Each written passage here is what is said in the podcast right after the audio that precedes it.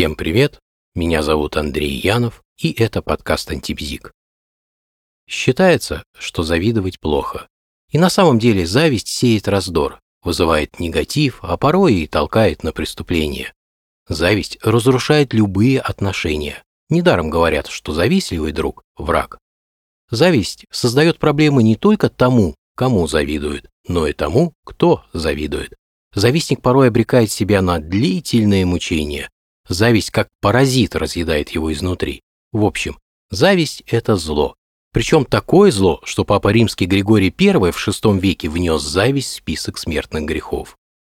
Вот любопытно, зависть является врожденной или мы учимся завидовать? Если врожденной, то зачем она нам нужна и каким именно образом она обеспечивает наше выживание? А если мы и учимся, значит она выполняет какую-то важную функцию и, очевидно, является полезной если уж она передается от одного поколения к другому.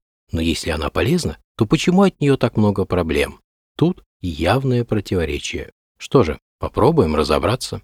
Считается, что зависть – это не удовольствие от чужого благополучия. Недавно слышал очень любопытную фразу «зависть – двигатель торговли». И на самом деле тему зависти часто эксплуатируют в рекламе. Не секрет, что посредством зависти можно очень легко манипулировать другим человеком. Каковы истоки зависти? Зависть является генетически обусловленной или мы все же ей учимся? Любопытно, что зависть наблюдается у детей в очень раннем возрасте и, кстати, практически всегда порицается взрослыми. Тот факт, что практически все маленькие дети способны завидовать, может свидетельствовать в пользу того, что зависть является врожденной программой поведения. Но есть и другая точка зрения. Вот представьте, Родители говорят, какой хороший ребенок, скажем, Петя у их друзей. Бывает же такое? Бывает и часто. И вот как хорошо, продолжают они, этот Петя умеет рисовать. И, конечно, их собственный ребенок, скажем, Вася, все это слышит и начинает сравнивать себя с Петей. И сравнение это явно не в пользу Васи. И возникает у него зависть к Петиной способности рисовать. И еще бонусом он получает в этой ситуации негативный образ себя. Это классический пример с теории социального научения, согласно которой завидовать учатся. Так что мнения в вопросе врожденности или приобретенности зависти расходятся. А что же в зрелом возрасте? Вырос Вася, уже будучи взрослым, встречает Петю. Точнее, не Вася, а Василий встречает Петра. И видит Василий, что у Петра есть то, чего нет у Васи, например, дорогой роскошный автомобиль.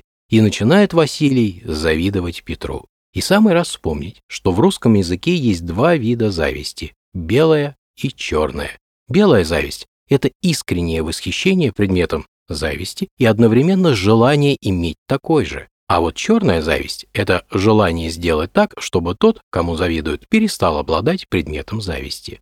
И вот тут уже рождаются у человека в голове различные планы, как это можно сделать. Несложно догадаться, что большая часть таких планов носит откровенно враждебный характер, и как бонус, черная зависть создает эмоциональный фон, который медленно, но верно разрушает завистника изнутри. Причем в прямом смысле. Известно немало случаев, когда сильная зависть была причиной весьма тяжелых психосоматических заболеваний. Выходит, что одно и то же чувство может активировать две совершенно различные модели поведения. Если белая зависть нам помогает, мотивируя на новые достижения, порождает соперничество, конкуренцию, и это ее плюс. Ведь конкуренция – это хорошо, и получается, что зависть способствует развитию прогресса, движению вперед. А вот черная зависть вредит. И вредит не только тому, кому завидуют, но и самому завистнику, подчеркну это еще один раз. А в отдельных случаях и окружающему обществу, порождая воровство, убийство и так далее. Очевидно, что на выбор модели поведения в первую очередь влияет вертикальная позиция, которая определяет устойчивое отношение к окружающему миру, к окружающим людям, да и к самому себе тоже. Если человек находится в позиции сверху, то он считает, что его желание, чувство, ценность имеет большую значимость, чем желание, чувства и ценности, намерения других людей. В позиции на равных человек считает, что его желания и желания других людей имеют равное значение. И о вертикальных позициях можно послушать в подкасте с длинным названием про то, как максимально усложнить жизнь манипулятору. Там все доступно и подробно изложено. Что же делать тем, кого зависть мучает? Не стоит забывать, что зависть основана на сравнении, и выход очевиден – убрать сравнение. Вопрос как?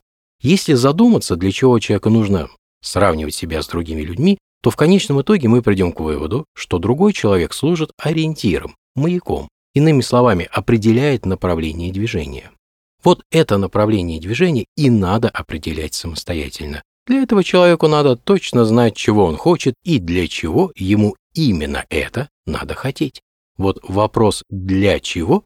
и надо себе постоянно задавать. Конечно, тут не так все просто, и, скажу честно, вот таким элементарным способом от сравнения себя с другими вряд ли у кого-то получится избавиться. Но это первый и очень важный шаг. И лучше сделать его, чем не делать ничего. Зависть – это чувство. А чувства нам даны природой не просто так. В природе все разумно, выверено и целесообразно.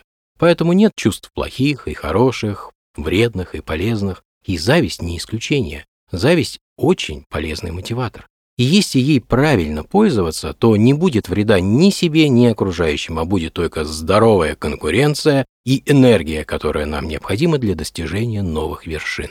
Завидуйте правильно и будьте счастливы.